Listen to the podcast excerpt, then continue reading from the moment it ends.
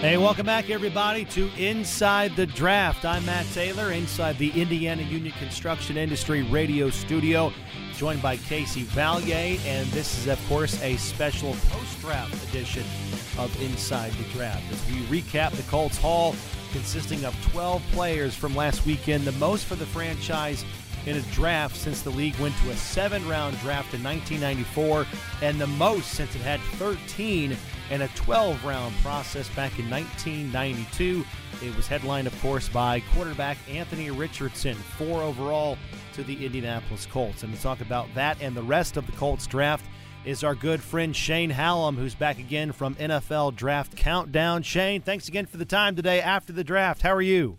I'm doing great. I'm doing great. Glad to be back and excited we had a fun draft. Absolutely. Now, does your Twitter account still work, or, or is there a cap on how many tweets you can fire off in one weekend? Because I loved it. I really did. I'm just giving you grief, but you watched tape of every single player drafted this year. You had a tweet with a synopsis after every single selection.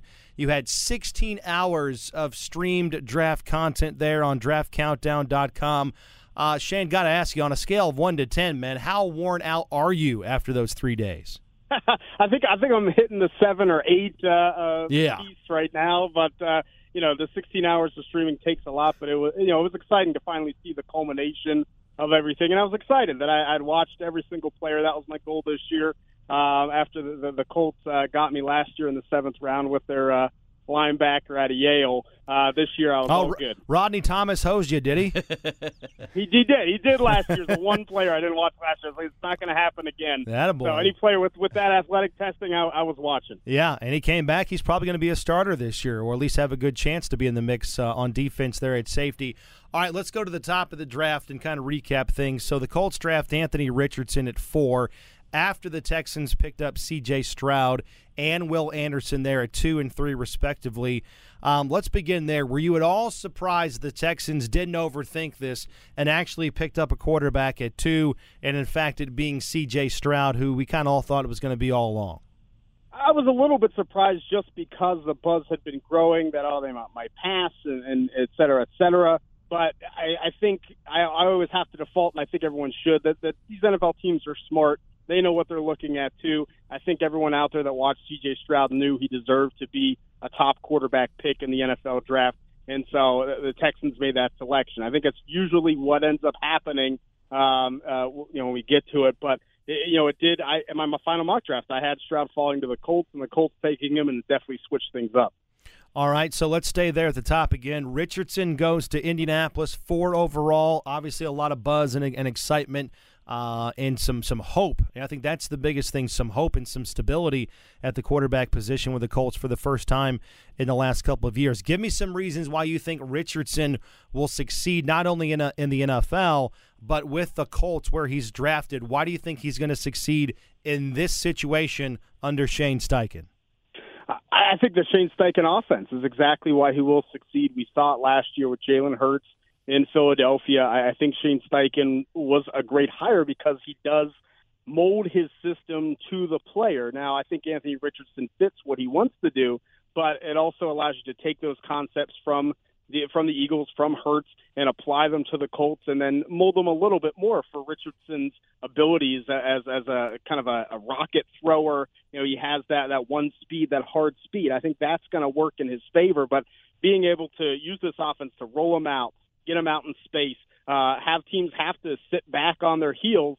You know, not only is it going to help Anthony Richardson be successful, but I think Jonathan Taylor in the run game is going to help that be successful. So I think that's the one thing that Richardson can do. Um, I think he has the talent. It's going to be about putting it together, understanding there's going to be some mistakes, and building this offense around him. Now, one of the questions we'll continue to ask until you know Week One rolls around and we figure out who is starting Week One the NFL, it's not a patient league, and you, you talk about Shane Steichen kind of making his offense go around a quarterback. We heard Jim Irsay and Shane this weekend talk about how the only way for these guys to get better is to get out there on the field. When you look at it from that perspective, being able to kind of take the offense and, and build it around a guy, does that does that lean more towards a guy might be ready earlier because you just kind of work with what his strengths are now and you just evolve that way? I, th- I think it is. I think you see a lot of teams that that draft a player even pretty highly and say, oh, you know, we got to sit them down and we got to let them learn. But if you're taking this offense, you know you're building around Anthony Richardson. Gardner Minshew maybe will start, but that, that's not your future. So the offense you're building is going to be for this quarterback and for this player. You want to get him out there, and I think it really it's the best thing for Anthony Richardson. You might have a couple games where he takes his lumps and makes mistakes, misreads defenses, but you saw some great things happening where he's climbing the pocket and keeping his eyes up under pressure.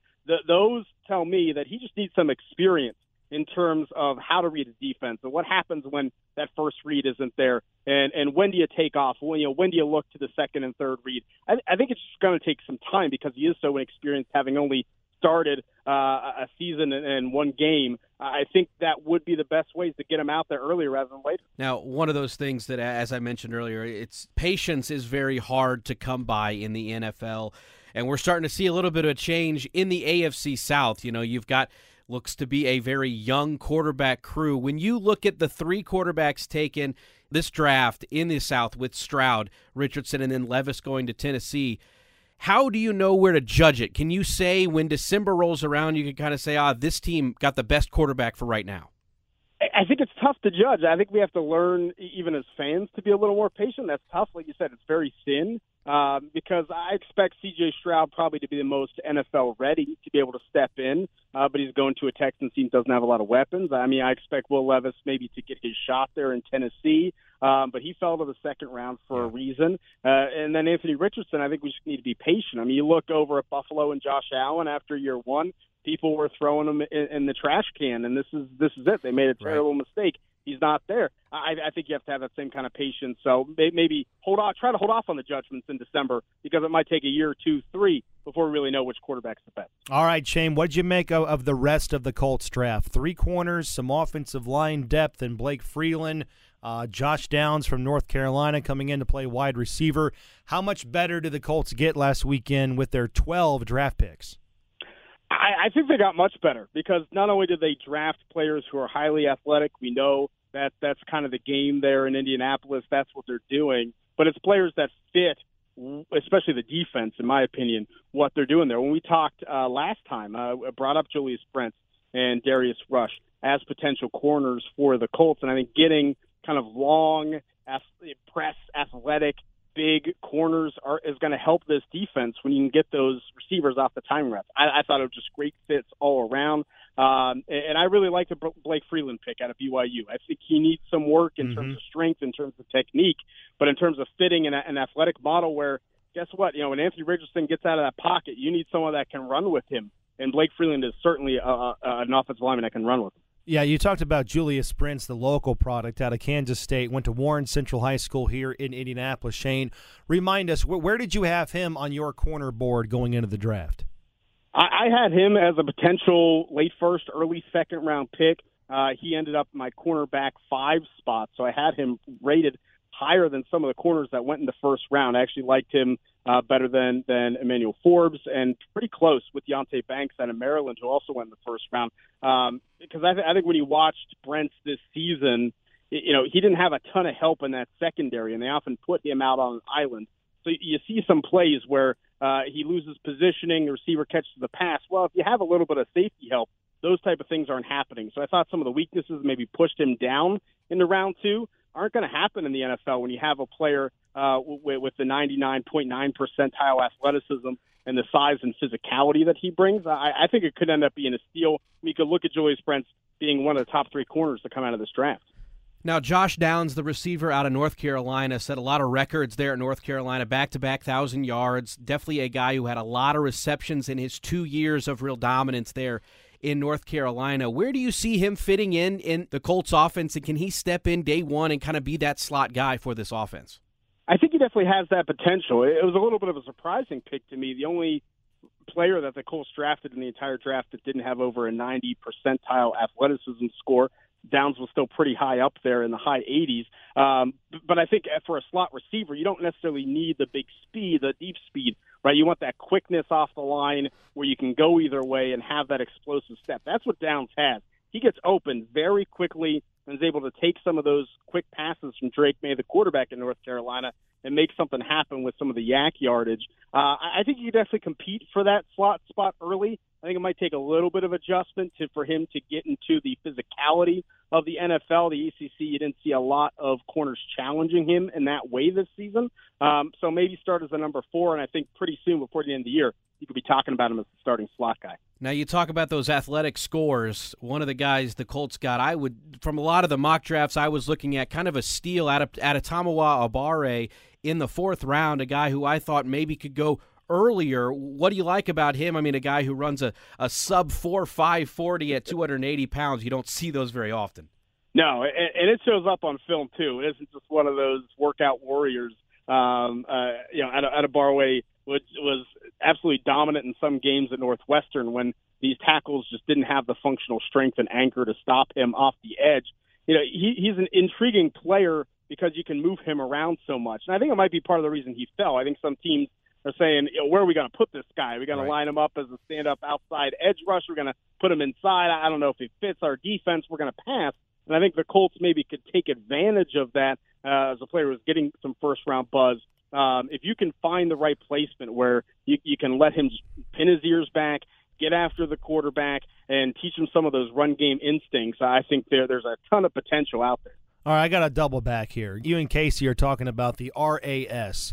And I think there's a, a good section of the fan base that is listening to this that knows what that is, Shane. But for those that are not eating and drinking and sleeping NFL draft, uh, the RAS is the relative athletic score that measures a prospect's performance at the combine.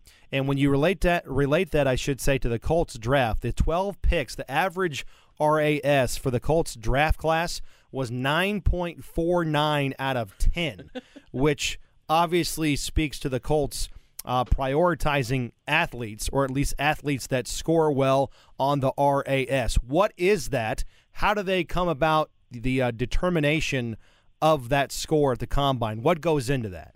Yeah, so, so that RAS score is created by Kent Platte. Uh, we've, we've had him on our podcast. He's a good friend. And basically, what he does is take every workout for every player from 1987 onward, combine, pro day, whatever highest you know place that a player worked out, and inputs into their specific position, their size. So it also includes height, weight, uh, the agility scores, the three cone, um, et cetera. You know, the, the 40 time, the 10, the 20, as well as you know bench press, everything. Everything that a player does, you, you factor that in, and it's weighed against every other player at that position it's worked out ever since 1987, and that's you get a perfect 10. So Anthony Richardson's a perfect 10. That means he's a 100% athlete. He worked out better than every quarterback of all time since 1987. Um, and you, you mentioned the average score. Very high for the Colts. It's actually lower than it was uh, last year. Yeah. Last year, their RAS score is even higher. yeah. and, and why does that matter? Can you give us some context on why players need to score well in the RAS to translate and have success in the NFL? Well, you know, when you, when you look at players that are in the the nines and above, it being ninety percentile athlete, right, just just means what you see on the field. You know, when a player comes off the line at receiver, you know that they're able to to get open quicker because they have that quicker first step um, than the cornerback. You know, if you're looking at an edge rusher, how are they able to to move around the the defense? And there's been a lot of analytical analysis, which we know the Colts front office does about what what are the thresholds that you need for success in some of these certain drills uh, with linemen. The agility drills are super important. So it might even be different things for different uh, different players in different positions. But it, basically, there's a correlation between every position, their RAS, and the, their success in the NFL. The higher your RAS, the higher likelihood you are to hit in the NFL. Now, post draft, you always kind of go back and you look at the guys that were selected higher than you thought, or some of the guys that don't get selected at all when you go back and look at this, you know, some of the buzz that were, you know, maybe even, I, I, swear, like Andre Carter was a guy who a year ago was a potential first round pick and he goes undrafted. Who are the guys that didn't get drafted that surprised you the most in this draft? Uh, one, one big one for me was uh, Rakim Jarrett, the wide receiver out of Maryland. I think he ended up getting signed by the Buccaneers. Was a five-star athlete coming out of high school. Went to Maryland. Kind of disappointed in terms of production, but definitely had the athleticism and the movement ability. I thought on film he looked he looked pretty good, at least enough to get drafted. Um, but but sometimes when you look at especially receiver corner, guys that fell out are players didn't play special teams. That, that's a that's a big Uh. thing in that sixth, seventh round. And so I think sometimes it's hard to why didn't this guy get drafted? Well, you know, it doesn't play special teams or uh, maybe has some work ethic concerns. A lot of the, the, the guys that felt, you know, medical concerns that you just don't want to take a chance on the draft pick. So uh, I, I definitely had some some players that I had draftable, maybe even the fourth, fifth round that went undrafted, but uh, maybe had some of those concerns that I can't necessarily see on film. Atta boy. All right, Shane, get your energy drink. Uh, throw some water in your face. Got to ask you, turn it on. Who's the number one overall pick in 2024? You already have like a day three mock draft for 2024. no kidding. I saw it. You posted it. I saw it. I clicked on it. So you got me. Well done. Uh, who is the number one pick in 2024? Hedging our bets here on May 1st, 2nd, 3rd, whatever day it is. Uh, uh, put put your money down now. It's going to be Caleb Williams, the quarterback from USC. Yes. Uh, it it doesn't matter who gets the pick. Uh, you you get rid of the quarterback you have. If you pick a number one, you take Caleb Williams. He's he's going to be one of the best quarterback prospects of all time. to be followed by who in terms of the best non-quarterback prospect? Marvin Harrison Jr. I, I think Marvin Harrison Jr., the receiver from Ohio State, is is there. I mean, I think he should be. Uh, but but also drop Olu Fashanu, the offensive tackle from Mhm. Penn State, and Joe Alt, the offensive tackle from Notre Dame. Uh, it's going to be a really good offensive class next year. There you go. Shane Hallam from NFL Draft Countdown. Follow him online. He's fantastic at what he does. At Shane P. Hallam on Twitter. That's H A L L A M. Shane, I really appreciate your time, man. You've uh, earned some time off, so enjoy it. Get uh, reacclimated there with your family and friends. Enjoy your time off here in the summer, and we look forward to doing again uh, this time next year around uh, February and, and March for 2024, going all in again. I can't wait to do it again next year. Thanks for having me, guys.